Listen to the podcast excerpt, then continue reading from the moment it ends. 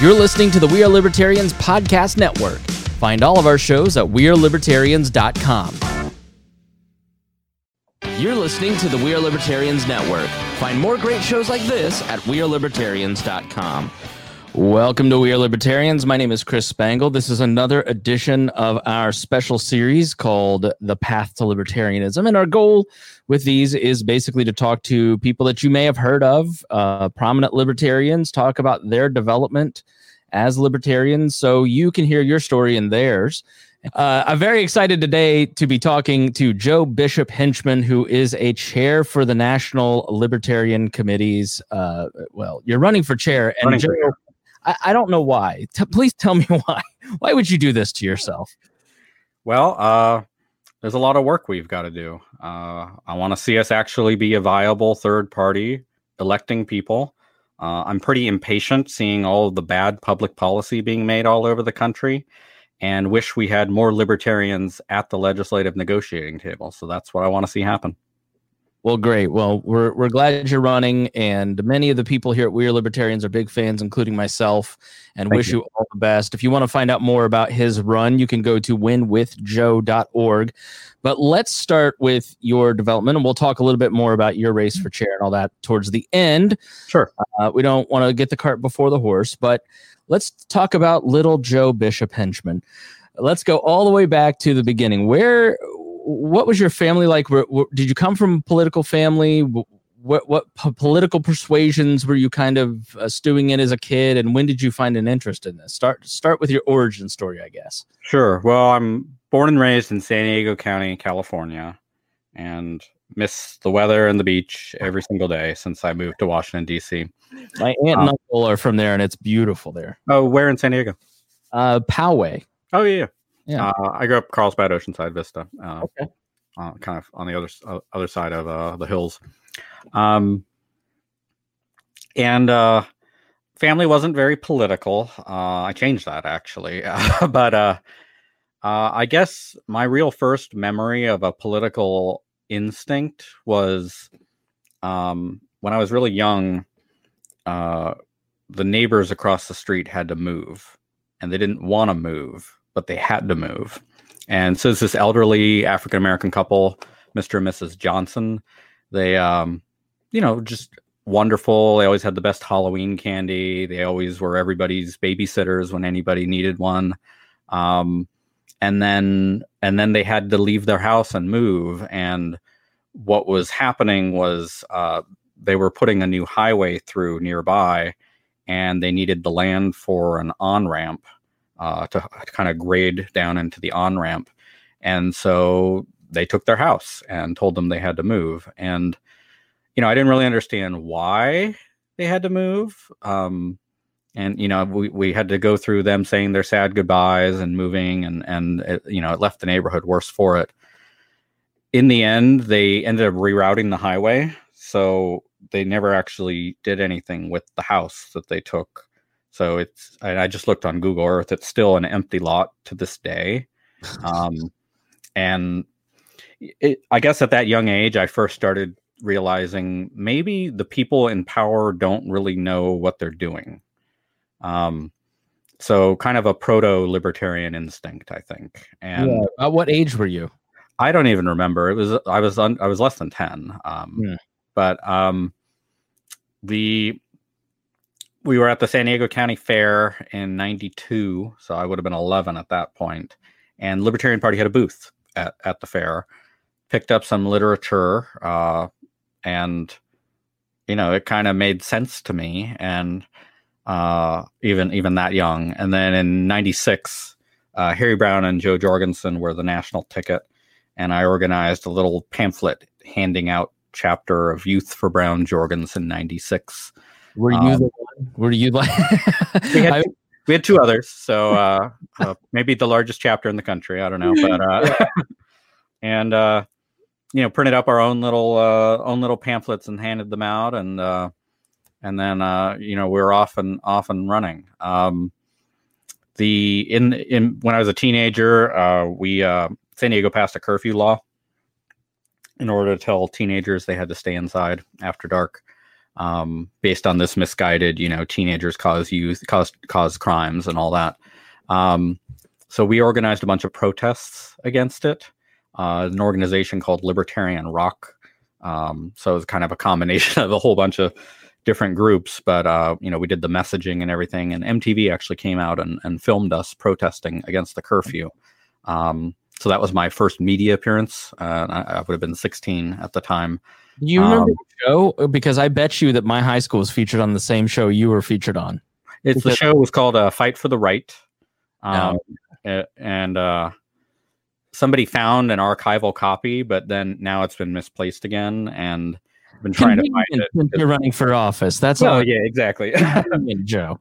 Yeah, yeah, but we haven't been able to find it. But you know, I, I, it happened, and uh, you know, we actually were able to get a First Amendment carve out put into the law. So oh.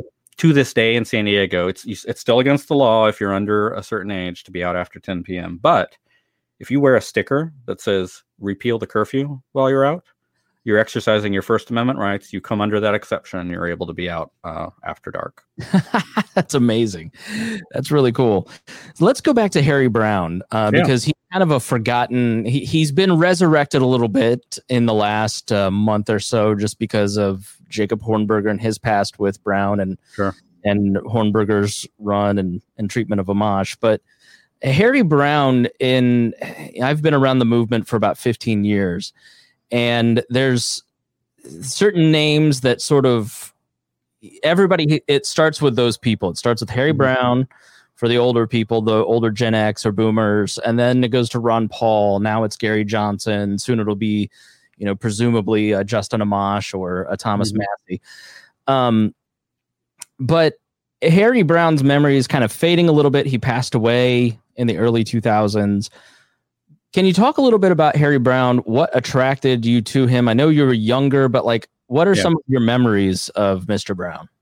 Well, I mean, I don't want to overstate it. I think I only met him twice in my life. Once when he kind of his campaign swung through San Diego in 1996, and then once um, in the Bay Area when I was in college. Uh, we the Cal Libertarians, which I was either vice president or president of at the time, we all went over to go to his fundraiser in 2000 so those are the only times I ever met him. But um, his book, he wrote a lot of books, but his book "Why Government Doesn't Work," which was his '96 campaign book, came out in '95. It's on my shelf. Oh yeah, um, it it really just spoke to me. And you know, everybody, every libertarian's got some favorite books, and they're all kind of different ones. Um, you know, objectivists really like the kind of uh, philosophical or fictional uh, scope of Ayn Rand, and uh, obviously, a lot of people like Mises and Rothbard. Um, I, I, guess I'm a charts and graphs and you know timelines and history kind of guy, and that's really kind of how why government doesn't work is set up. It's it's kind of a classic public policy brief of outlining the problem, explaining why the problem is the problem, and then laying out solutions. And he does that for I think it's ten or twelve different issues, and those are the chapters of the book. And uh, you know, I the, it was persuasive enough for me that there were a few areas at the time when I first read it where I wasn't fully on board, and it completely turned me around on some of those issues.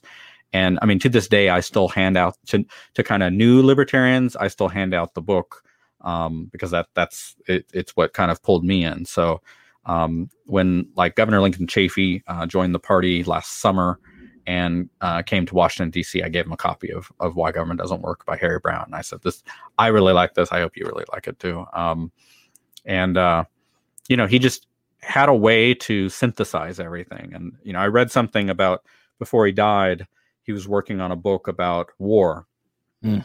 and uh, the you know what Eisenhower called the uh, the military industrial complex, and and it's kind of pushed to uh, to keep us engaged everywhere and um, according to his widow, um, Harry Browne had read, you know, hundreds of books, made notes all over the place, was trying to work with the structure of it. Um, so I mean, he just didn't like sit down at a computer and and and dash stuff off. I mean, everything he wrote was thoroughly sourced, thoroughly referenced, absolutely factual, and uh, you know that just really spoke to me. Yeah, he wrote several different types of books. One's about one about investing. Mm-hmm. Um, there's one that I have relied on a lot, along with Jeffrey Miron's book. and Ron Paul's book along the same vein. Uh, Liberty A to Z, I think, is what Harry Browne's book is called. Ron Paul's was Liberty Defined. There are some of these, and, and the thrust of these books are basically here's it's in a little mini explainer on that particular issue. Mm-hmm. You know, so you flip to the Social Security section, and then he's got a bunch of talking points. And Liberty A to Z has been really helpful for me over the last decade. And what's funny about Harry Browne's Why Government Doesn't Work because I went back and I looked at it about a year ago, just kind of looking through it. It really, you don't think about. I, I'm 36. I don't know if you want to share your age. 39. 39. So we're about the same age, but you know, being politically interested in the 90s and being awake and aware of kind of what was going on, you go back through Harry Browne's book or the Clinton 92 campaign book and you just see how different politics was. Yeah. And how those books, those campaign books, those debates, everything was so much more policy focused, lots of conversations about things like Social Security and how to reform it. And politics just seems so different now to the point that Harry Browne's book almost doesn't connect because it's so wonky compared to what we talk about now, which is character and people. And it's, it's, it's almost a, um, the talk radio slash reality TVization of politics has kind of drifted us from those policy points. Yeah, maybe. Um, you know, I I sometimes joke every president seems worse than the one before it, and it, it kind of doesn't seem possible how we can continue along that uh, along that train of things. I think there's a lot of demand out there for solutions. Um, you know, I don't think Congress's approval rating has ever been lower than it is now. Not, I mean, it, and it's never really been that high, but it seems to be going ever further downwards. And you know, I'm in D.C., so I interact I'm based in Washington D.C., so I inter- interact with a lot of the uh, uh, the different players and and you know the people engaged in this ecosystem here. And uh, I mean, it's just miserable being a member of Congress now. You spend all your time fundraising. You have no ability to introduce anything. Um, leadership decides everything. Uh, so you end up with people who want the job for the perks of it, or want the job to climb to something higher. Um, Eh, or you know people who do it out of some sense of duty and they get burned out or drummed out or or, or whatnot um, and i just don't think that's sustainable i agree with you that's kind of what our political ecosystem is pushing towards and somehow the democratic and republican primary processes are now designed to produce the worst possible candidates for both of those parties uh, and you see a lot of frustration about that by, in people in those parties um, so i'm hopeful that uh, you know being able to talk about how we would go in a different direction has an open audience. And you know, I I I read reread through um, uh, Why Government Doesn't Work Again last year, the same, and uh, his ability to kind of prophesize what would happen is kind of startling. So, like on the chapter on healthcare, uh, you know, at the time we were debating like prescription drugs and um, covering children and all of that in the 90s. Um, but he kind of laid out the the history and the trend of things in the expansion of government involvement in healthcare. And at the time, he said half of every dollar spent on healthcare is controlled by government, and that's distorting the market. And kind of here's what will happen next, and then after that, this will happen, and then after that, this will happen. And he didn't put dates to it because uh, he, you know, he wasn't trying to be Nostradamus or anything, but uh, everything he laid out in that sequence of events has come to pass. And um, uh, well, I mean, there's more things along the sequence of events, and the last one is basically the you know the health enforcement agency finds a french fry in your glove compartment and, and fines you or arrests you for uh, imposing excessive costs on the state uh, for the healthcare uh, system. So uh, you know at the time i thought that was ridiculous. They're never going to you know launch some war on fatty foods or something but uh, you know a lot of states have already started doing that kind of stuff.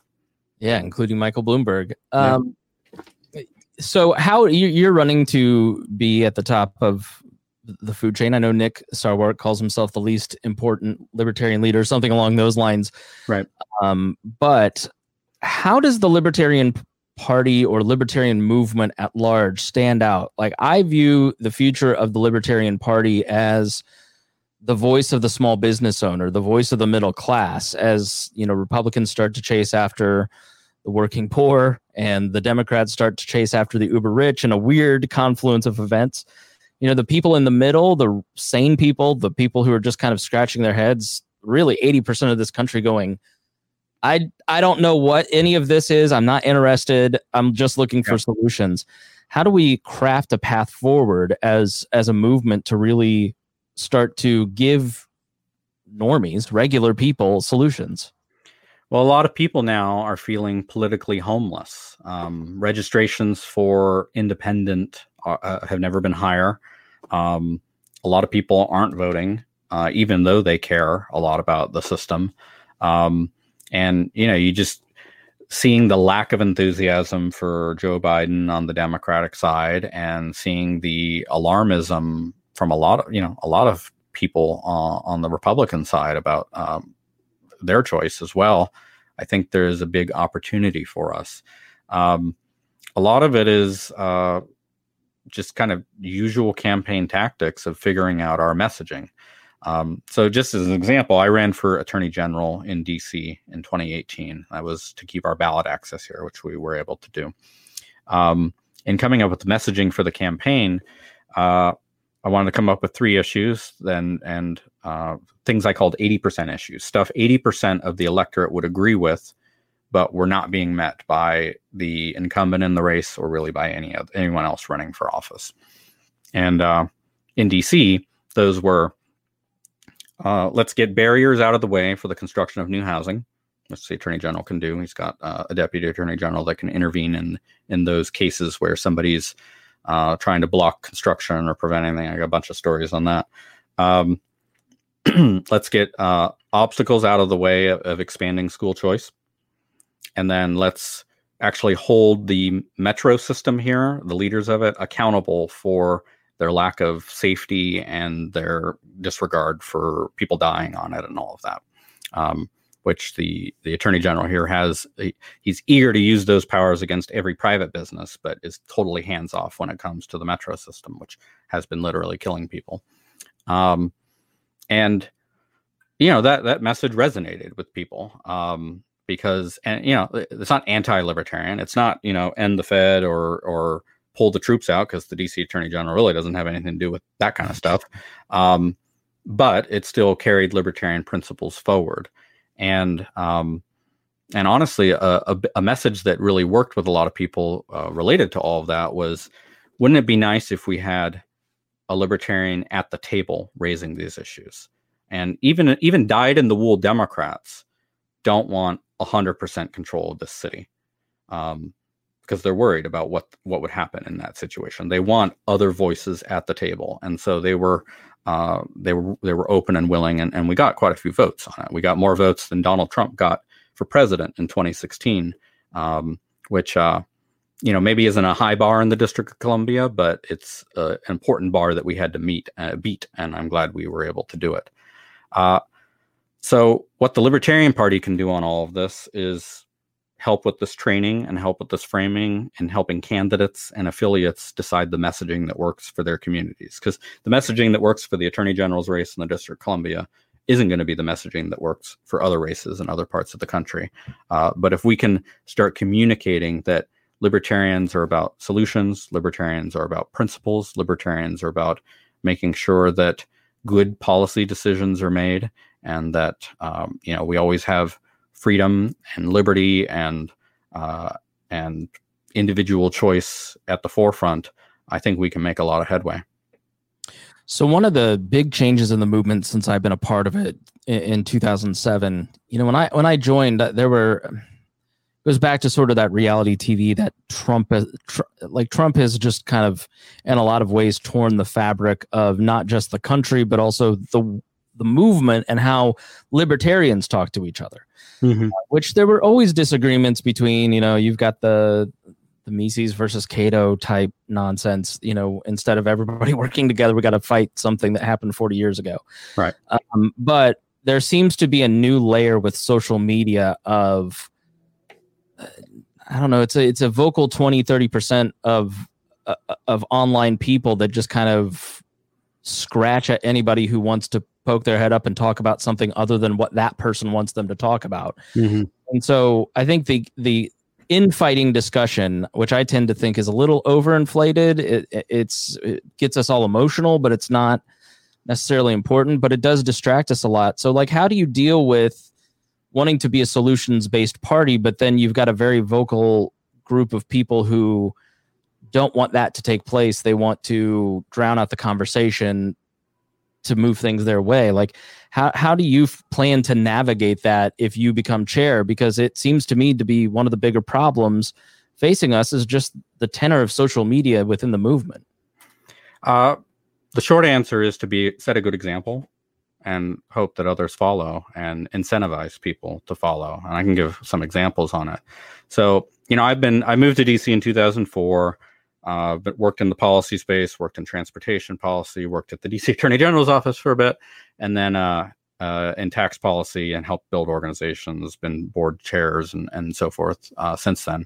And, um, you know, went to law school somewhere in that, anyways. But, anyways, uh, you know, so I've been active in the libertarian movement here in DC for quite some time and interacting with a lot of people.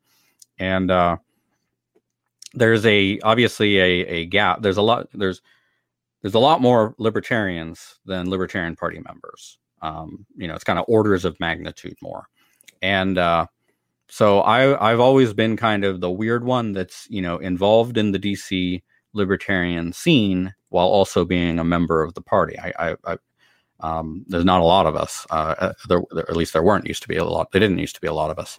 Um, in part because I think the the Libertarian Party has a reputation of uh, kind of not succeeding, uh, of being you know the circular firing squad that that doesn't want to do anything, and uh, you know I I think 2016 belied that. I think 2016 a ticket was nominated to try try and to try to get in front of Americans and and try to uh, offer a real choice for uh, for America on on who to vote for for president, and uh, so that's when I started to get additionally involved in the National Party. And uh, in 2018, I decided to run for the National Committee. National Committee consists of 17 members, um, four officers, eight regional reps, and then five at large members. So I ran for the at large seat, one of the five at large seats. And, uh, and, you know, all sorts of people told me, you know, why are you bothering? It's you're not going to get anything done. It's hopeless. It's it's just just don't do it. Um, but you know, I wanted to try, and and honestly, my campaign messaging in running for that race was, you know, I I want to run to be a voice for uh, solutions. I want to be a voice for uh, figuring out problems and solving them. Um, hiring good staff, making sure they're they're empowered, uh, setting goals, um, testing and trying things and reinforcing success. And I end up coming up in second in the race uh, out of the five and was elected. So even among libertarian delegates, um, which of course you know is an even smaller subsection of Libertarian Party members, um, that message has a has a open audience, a willing audience, and so they were they they were willing to to elect me, and uh, you know, we'll find out in the chairs race if if they're willing to give me a promotion further and and and try to carry that forward uh, into the leadership of the party. Uh, I'm pretty optimistic about it. Uh, you know, you never say never, and the vote, you know, nothing matters until the final vote on it. But um, I truly think that there is a large, uh, maybe less active on social media majority that wants the party to help solve problems and ha- and has a shared vision of an America being set free in our lifetime, which means we've got to do a bunch of stuff now. Yeah. So I, I want to ask an uncomfortable question. Um, sure. I, I, respect Nick Sarwark and I've known him a long time. And I think that if, uh, I think if when we look back at his chairmanship, he's been the most successful chair in my time in the party. And I think, for instance, the office is in in great shape and the party by and large is in good shape. But we have I, a congressman. Yeah, when there's the libertarian congressman, I think we're on the verge. If Amash gets elected, this is my opinion, not Joe's. If Amash gets selected as the nominee, I think it will be, you know, he announces and he's on the Sunday shows this week. That's not going to stop. It's going to continue. I think it'll be a very successful year. And I'm, I'm sure that he was instrumental in making Amash comfortable with his the decisions that he's made um, in terms of, you know, here's here's here's the roadmap here's the support that you'd have from local and states and here's the picture right um my main criticism of nick is his online behavior. I think picking the fight a couple years ago, I was very vocal about he shouldn't pick fights with people like Tom Woods because I'm. I look at it and I go, why pick a fight with people in the libertarian media? There's when I started this show, there were like two other libertarian podcasts and it was Libertarian Solution, a radio show down in Arizona, and uh, I don't even remember the other and me. And now we have a, a, yeah, there's quite a few. There's a blossoming ecosphere of this, and he has he he's fearless, but sometimes it's ill advised to to be snark work as he's affectionately called. I hadn't heard that. Um, yeah. Uh, and he and I have had our back and forth, but I do have respect for him. I think that he is he is well intended and and the rumors of the CIA and all that stuff is just so overblown. How do you intend to use social media? I mean, I would just say that that is my big drawback is that he made unnecessary enemies and and relished a little bit in that too much and and i'm sure that that's going to be a lot of our listeners who are going to be delegates. They're they're going to want to know like hey is this going to be the end of that? Or how are you going to handle social media and and move forward with promoting the party? Yeah no it's a, certainly a fair question. Um i am not a pick fights on social media guy. Um and uh you know so if if you if i've got a personal facebook page and then I've got a campaign or kind of at large member and now a campaign Facebook page. And on both of them, I'm laying out what I see as the facts. Um, and sometimes photos of my dog and my husband. but, um, so, you know, today is May 4th uh, when we're recording this. And so it's the 50th anniversary of the Kent State shooting. So on my personal page, I, I wrote up a little just summary of um, what happened at Kent State for people that might not be familiar with it. And um, you know, I'm not attacking anybody on it except maybe President Nixon, um, and uh, just just sharing, you know, a little bit of history uh, that's part of our legacy and something that we should never really forget. Uh, and then on my personal page or on my camp, um, my campaign and and at large member page, uh, you know, we had a really controversial vote on the national committee on Saturday. So I I posted something of the what the vote was who voted what way. And then as the first comment, um, I posted why I voted the way I did. And I've done that consistently throughout my at large term. So, you know, I can't promise people aren't ever going to, I can't promise everyone's always going to agree with everything that I would do as chair. Um, that's impossible.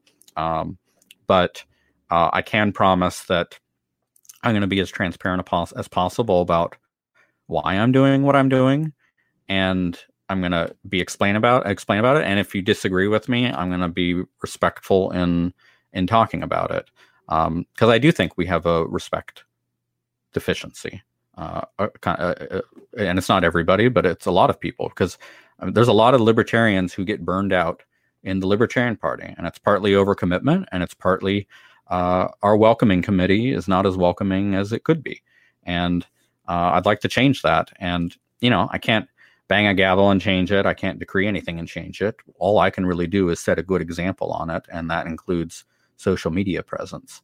And, you know, I joined the national committee. There were all sorts of factions on the national committee. And, uh, you know, we were just coming off the term where we had Arvin Vohra and uh, and all that stuff. I, that was before me. Um, but but I joined, and so there was still a bit of a legacy of of the tension from that. And uh, and honestly, it took us six months of of talking past each other. We didn't really have a good um, kind of icebreaker, get to know you thing. We just kind of got thrown into it, and everybody, uh, you know, everybody communicates in a different way. Everybody has different priorities, or you know, we may all ha- share the same goals, but we have different emphasis within them, and we didn't really. We kind of had to feel that out with each other. Um, since then, I think we've been a much more constructive national committee. You know, we disagree on stuff. We have close votes. We we we battle on things but we're able to talk on it and and and you know leave the the fights at at the table. Um, and i think that's a lot of the a, a lot of what's required. And um, i've tried to be part of that. I've tried to um, draw out um, points of compromise draw out um, you know instead of focusing on motivations or intentions talking about uh, what our goals are, and what outcomes would be, what concerns would be, and uh, so uh, I've at least tried to contribute to that, and I've gotten quite a few endorsements in this race from uh, members of the national committee more than either of my opponents, and I, and and across factions. So you know, I'm a pragmatist, but I've got a lot of radicals supporting me. Got a lot of people in other groups supporting me. Um, in part because I, you know, I think they understand that that I want to be fair and that I want to build something up, not break it down.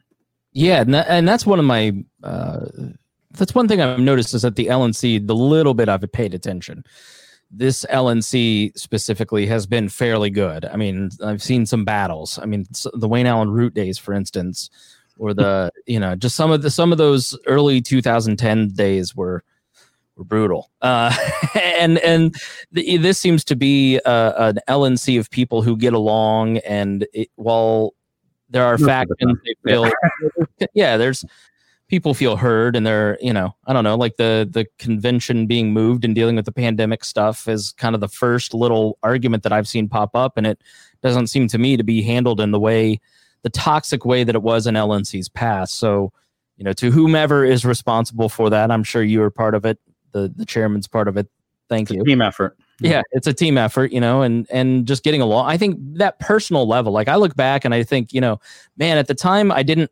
i i thought Lee Wrights was this way, but as time goes on, you mm-hmm. you learn to go. I really respected Lee Wrights. I respect him now. Uh, I, respect George Phillies. You know, some of these yeah. people in at the time when you're in the middle of it, you don't don't have as much appreciation for as you should. I mean, uh, I got a story on that, um, which I which I tell too much now, uh, but uh, I haven't told you yet. So um, I don't know what you're talking about. Go ahead. Yeah, yeah. The um, so at our first budget meeting of the term, we were presented a deficit budget, negative six figures, and um, we already, you know, we just come off of a deficit budget the year before. We had no no money in the bank. We had a hundred thousand dollars of unpaid bills. Um, we we just couldn't do a deficit budget, and at the first day of the LNC meeting, we just kind of spun our wheels and didn't really come up with any solutions. And you know, I'm a at this time at the time I'm a freshman on the national committee. This is my first budget meeting, and so I kept waiting for somebody to you know we got a lot of reelected incumbents there uh, to step up and say you know we can't do this. Here's the solution. And just the first so by the end of the first day of the two day meeting, we hadn't gotten it. We hadn't made any progress, and uh, I ended up hanging out with Richard Longstreth who's the representative for Region One, which is like the Western states, and uh, he's radical. I'm a pragmatist. In votes up until that point, I don't think we had ever voted together on anything. Um, we really have different conceptions of uh, where the party should be going and and kind of the end state of libertarianism and all that. Um, and you know, you name the issue. I don't think we agreed on it, but we both want the budget to be balanced. And you know, he's an accountant by trade. I'm a lawyer who's got a lot of nonprofit management experience, and uh, and we were just griping together about it. And you know, kind of together, we both said, let's let's come up with an alternative, and you know, let's let's just make it a real alternative because you know I don't want to vote. Against, I, you know, I, I remember saying I don't want to vote against this without at least trying to put something better together. And so we stayed up very, very late into the night, going through every line item in the budget, draining all the slush funds, finding all the hidden stuff, um, haircutting everything, but making sure all the essential stuff kept going. And uh, and then the next morning we were going to present it. I think we honest I, I honestly thought it would fail two to fifteen. They pass it, but hey, at least we would have tried. Um, it took all day, but it ended up getting adopted, and that's how the LNC balanced its budget. And uh, you know, so I, so I think there's you know there's a, there's a hunger for uh, solutions uh, even in that context. And I mean, Richard and I, we still don't really agree on a lot of stuff, but he's my first phone call on a lot of things, and um, you know, because you know I'm able to talk to my people, and Richard's able to talk to his people, and and you know you get the two of us together and and you're you're often halfway home on something. Um, and you know i've got to give a little and he's got to give a little on on coming up with solutions but they're better for the party. And um, so you know that that's just one example. I could give a lot more but um, that's the kind of stuff that's been going on on the lnc this term Yeah, people tend to think, you know, back when I was more involved, I was part of the cabal and and people, Right. you know, a libertarian elitist. I'm like, do you have any idea how easy it is to be a libertarian elitist? You just show up, and if you show up for like two years straight, you're in the elite club. Like you're, it, it's not it's not a, a big pool, which is why I think some of those arguments feel a little more sharp. I mean, I've got a good professional career. I'm not doing this for the power. I'm not doing this for the notoriety. Um, I got plenty of that. Um, I'm suing the IRS. I already, I already am in. Uh, I already have a microscope on me in a lot of ways. So, uh, yeah. All right, well, let's talk about that decision. Uh, Okay. I don't know anything about that, but that sounds. Uh, what are you doing? What happened? Why are you suing the IRS? Uh, okay. So my day job is I battle state tax policy. So I go all over the country fighting bad tax policy. I built up a team at a nonprofit organization that I worked with worked at for about ten years. Um, and by the end of my tenure there, we were knocking down about two billion dollars a year in uh, state taxes. So not bad work. And uh, uh, you know, it carries over into some federal stuff. Um, so the Institute for Justice, which is a libertarian public interest law firm here in, in the DC area, uh, they one of their core issues is licensing. So dumb laws that require people to get licenses for stuff that you know you you, you don't really need a license for. So the IRS passed this regulation that said if you want to prepare tax returns for money, you have to get a license from the IRS and pay this excessive fee. Um, and you know, there's it's it's dumb. Um, I'm a because I'm a lawyer, I'm actually exempt from the license. So I mean, anybody who thinks this is about like qualifications or knowledge of the tax law, or I mean, it's nonsense. It's it's not. It's just a, a money making scheme from the IRS. Well, not just money making, but we've also seen in the shutdowns why business registration matters. If they don't register your business, then what what else do they have to hold over your head if they want to enact shutdowns, for instance? It's about Yeah. power too. So IJ got that struck down. Um, that licensing thing was thrown out. Um, so you know, good job. They did a, they did amazing work. I helped do a expert testimony in that case, and it was it was great that they did that. Um, so the IRS comes back and says, "All right, we're not going to license, but we're going to still keep collecting the fee." Um, so if you're a paid tax pre- preparer, you still have to register and pay this annual fee. So uh, a libertarian lawyer thought that was dumb, and so he's filed a lawsuit um, against the IRS on it. He got some two accountants and then me. Um, I can give a lot of re- I can give a long explanation about why I'm involved, but I'm involved, and uh, so the three of us are the class representatives for the class of everyone who's paid this fee to the IRS. So we're suing the IRS o- over it. Um, we did very well in trial court. The government appealed to the DC Circuit um, to uh, Merrick Garland, who uh, ruled partly in favor of the IRS and partly in favor of us, um, upheld the fee, but highly suggested it is excessive and sent it back to the trial court to figure out how excessive it is. So that's kind of where we're at in it. But in at the end of the day, I think it's going to end up being about 160 million dollars refunded uh, that the IRS doesn't want to pay back. Um, so you know, I often get asked, you know, do you think taxation is theft? It's like I'm getting, I'm trying to get the money back. So uh, of course. Oh, you don't want to pay your 160 million. Sorry. Sorry, I'll we'll treat you like you treat us. You get Yeah. you have to pay it or else. Um, well, that's really I, cool. So I get extra extra special attention every uh, tax. Oh. I'm sure. Yes, you you. I can't imagine like the how careful you are. I I mean, it goes with the job, goes with the territory. But you know what? You're probably not all. And Joe Houtman has this great line where he says, "Libertarians fight for a life that's far more interesting than the ones they lead." and I'm sure that you're all not that interesting or controversial when it comes to sitting down and filing your taxes. We uh, I mean, we only have one life. Let's let's have some fun with it. That's right. Yeah. Um, so let's talk about some books, or if somebody's a newer libertarian, what are some books or movies, or yeah, I, I, I, you know, I'm one of those people. I'll expand your screen. I was looking at your bookshelf. You know, I see, you know, Team of Rivals, John Adams, Yeah. Alexander Hamilton. You know, the Rise of the Third Reich, the Last Lion series, all kinds of great books on that back bookshelf there. Yeah, Um, and I what got the, the law stuff on the other other wall over there. Um, but yeah, Yeah, well, I prefer history, so that's it's it's a nice bookshelf that Yeah. that you can see on the video on our YouTube channel. Um, what are some books in your formation? Books, movies, audiobooks, magazines. What are some intellectual influences that you could recommend to people that were very important to you in your development? Sure. Uh, well, we talked about why government doesn't work. That'd still be kind of in my top 10 list. Um, I've got a lot of books on political transitions. It's something that really fascinated me when I was getting my degree in college, um, moving from one form of government to another, um, which was happening quite a lot in the 1980s and 1990s. So when I was in college in the late 90s, there were a lot of new papers and books that had just come out on it. So, you know, Brazil moving from a military dictatorship to democracy and kind of how they did that, or Eastern Europe, uh, Poland choosing between shock therapy versus gradualism and what were the pros and cons of those approaches. Uh, so that kind of stuff really fascinates me. I think it's relevant because, uh, in a way, libertarians are advocating for transitions of one type of system to another type of system. And uh, a lot of the kind of philosophical debates we have in libertarianism is really, you know, how fast, how slow, how do we do that transition? So I, I found it really good of informing stuff.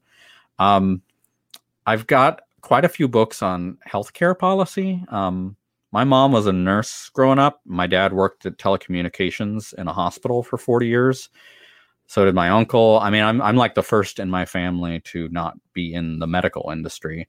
Um, but you know, I still have a big interest in it, and it's it's kind of this overarching giant problem that um, nobody really has uh, offered good solutions for. I mean, the Republicans came in in 2016 basically it all teed up for them to pass something on healthcare and they were incapable of doing it because they don't really have any idea what they want to do. Democrats have ideas what they want to do but it's just you know spend a bunch of money and and make everything worse. Um, so you know I, I, do read a lot on that. I i got a lot of legal books. Um, let's see uh, let me look around. Yeah. Got some uh, religious stuff. It's it's a lot of this transition stuff uh, I've got basically every biography of President Eisenhower. Um, and it's really fascinating reading those because the treatment of him by historians changed dramatically over the years. Really? Um, shortly after he left office, his perception of him was that uh, he was just this do nothing president that played golf all the time and, and didn't really do anything.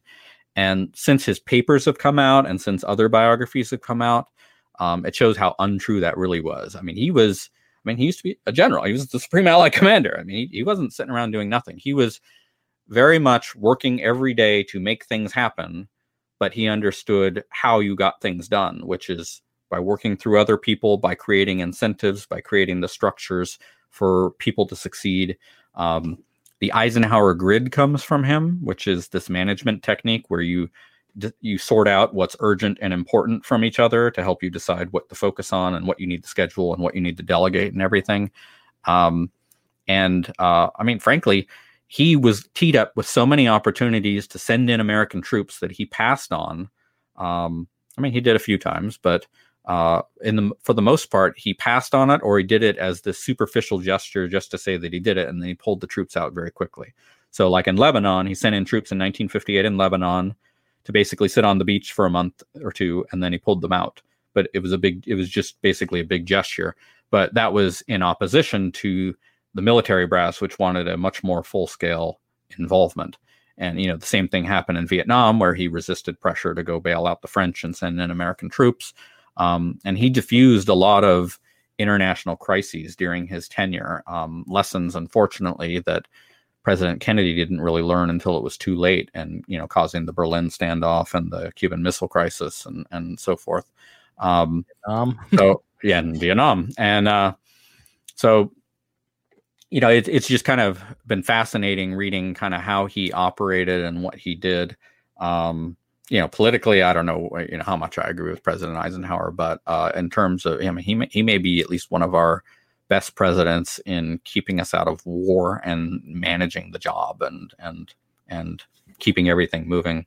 And and obviously the farewell speech, which libertarians often yeah. quote, that not a lot of you know normal people talk about the the industrial military industrial complex speech. Yeah, I mean, and just think about like what you were, what it would be like hearing that from the first time, and this guy who's, you know, conquered, you know, beat Hitler, and um, is you know the number one general in the country, and he's he chooses his farewell speech to be beware of generals. Don't let them lead public policy. Um, and you know we mostly dis- disregarded his advice. Uh, we still do to this day. Um, so that's why I think it's so, still so timely, and and you know it, the day will come where we we follow his advice on that. Um, I also have a lot of train books and a lot of Dick Tracy comic books. I got, see, you know, I got C.S. Lewis Chronicles of Narnia, which I basically know by heart. I love that series. Um, and uh, well, and I've written a few boring books on uh, tax policy in certain states, which uh, are real page turners. An author as well. Very good.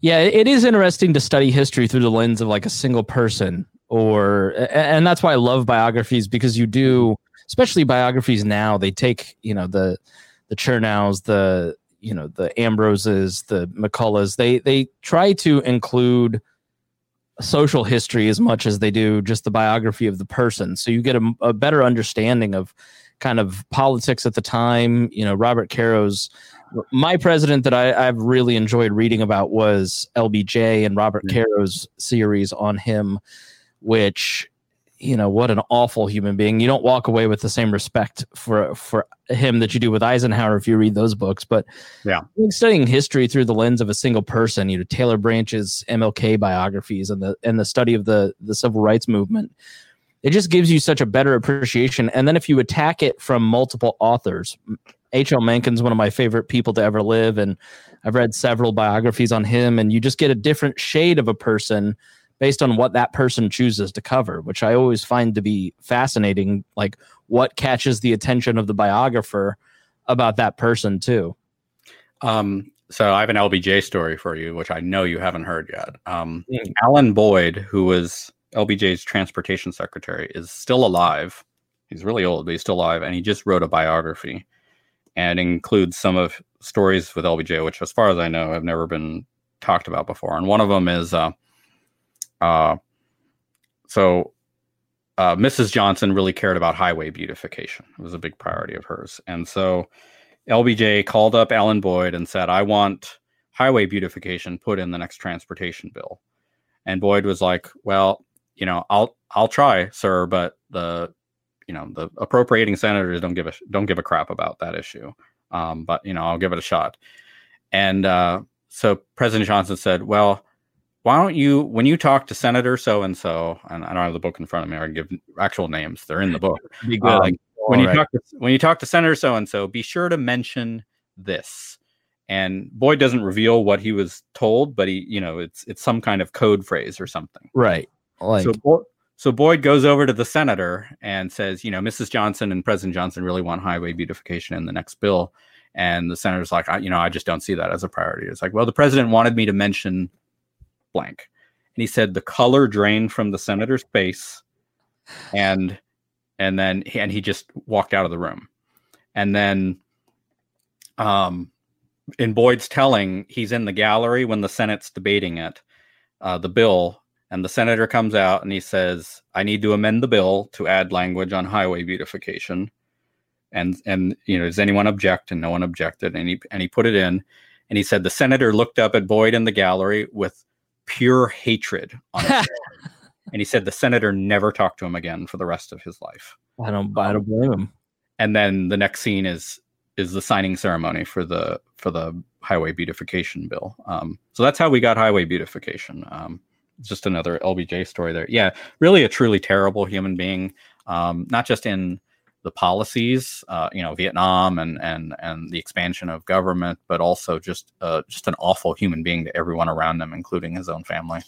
And and it's just a great study in just following orders. I mean, that's you watch One Child Nation on I think it's Amazon Prime, and or you read about the development of Nazi Germany, or you read about LBJ and his cabinet. It's like people people absolve themselves of participating in that. I mean, that's a very small little evil you know, like that's just, you know, that that guy wasn't killing anybody, but there's a reason that that man now hates him, and yeah. Boyd Boyd is absolved himself of of it just because he, you know, LBJ told him what to do, and and it's it's fascinating what people will will just kind of walk away from.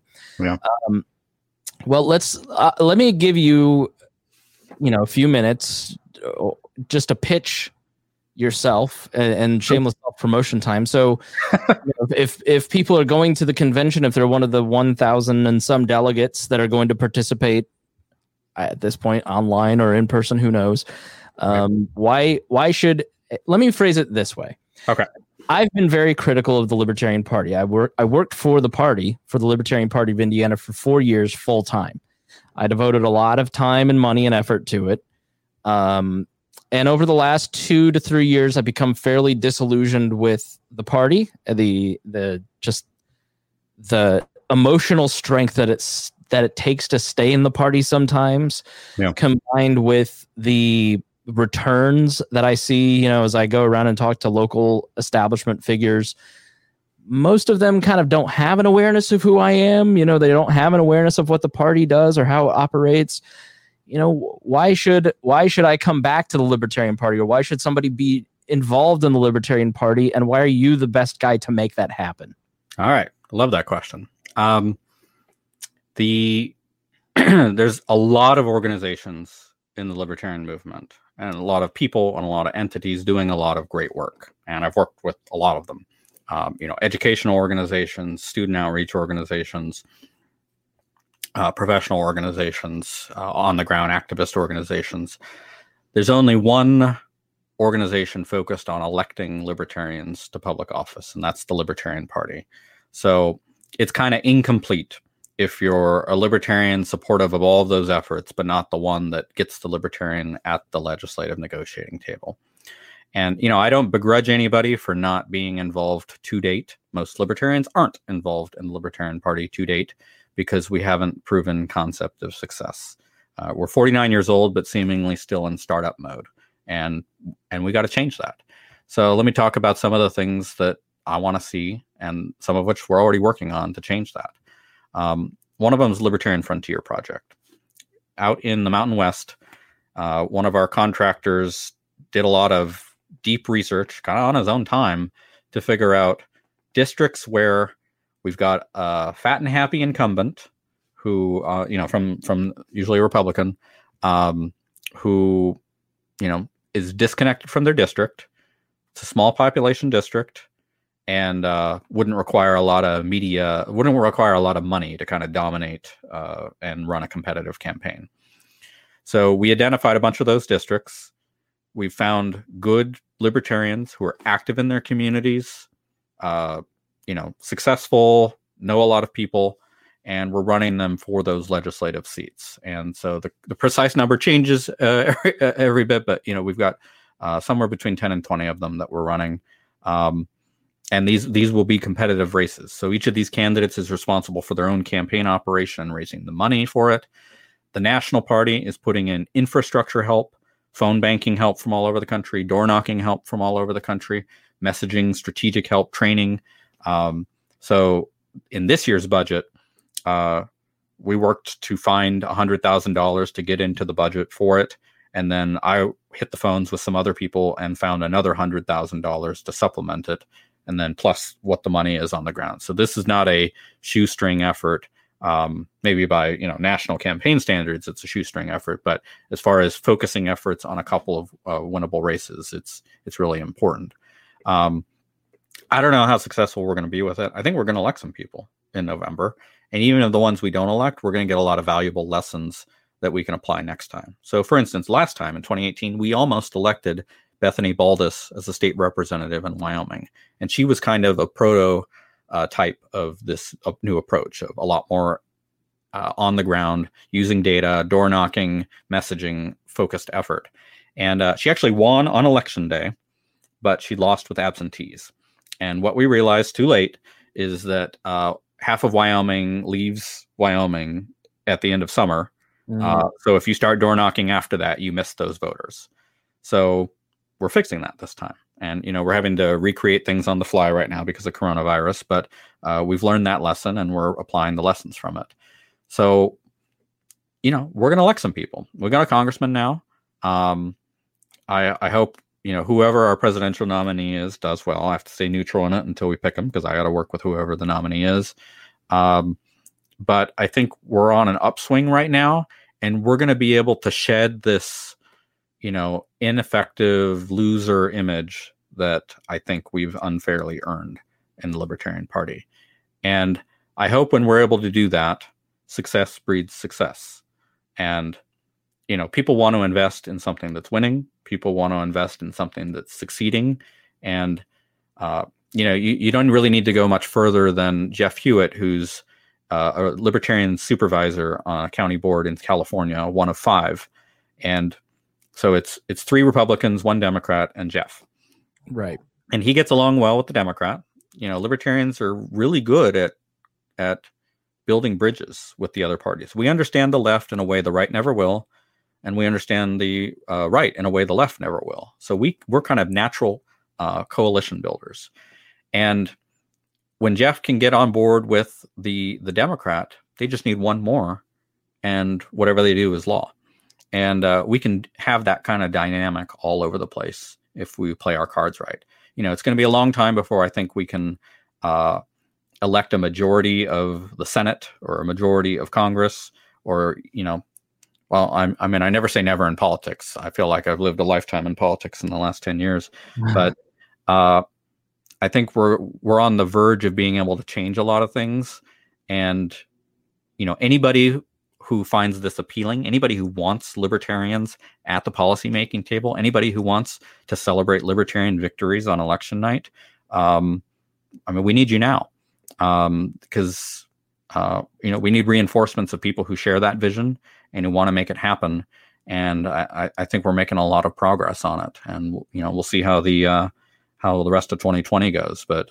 Uh, that's what I'm committed to. That's why I'm in, involved. I don't have any free time. Uh, this is a nights and weekends thing for me, really. Uh, I've got a, a very time consuming and stressful job, but I'm able to to make all of this work because it's important for me. I don't want, uh, you know, whenever my life ends, for the country to be in the same situation than it is now or worse. Uh, and if it is, it's not going to. I don't want it to be for lack of trying. How stressful does somebody's job have to be for LP chair to be a vacation? um, I, I do. I'm a, I'm a lawyer's lawyer, so oh gosh, I'm who, I'm who lawyers call when they have a crisis that they cannot figure out. So every time my phone rings, it's crisis management.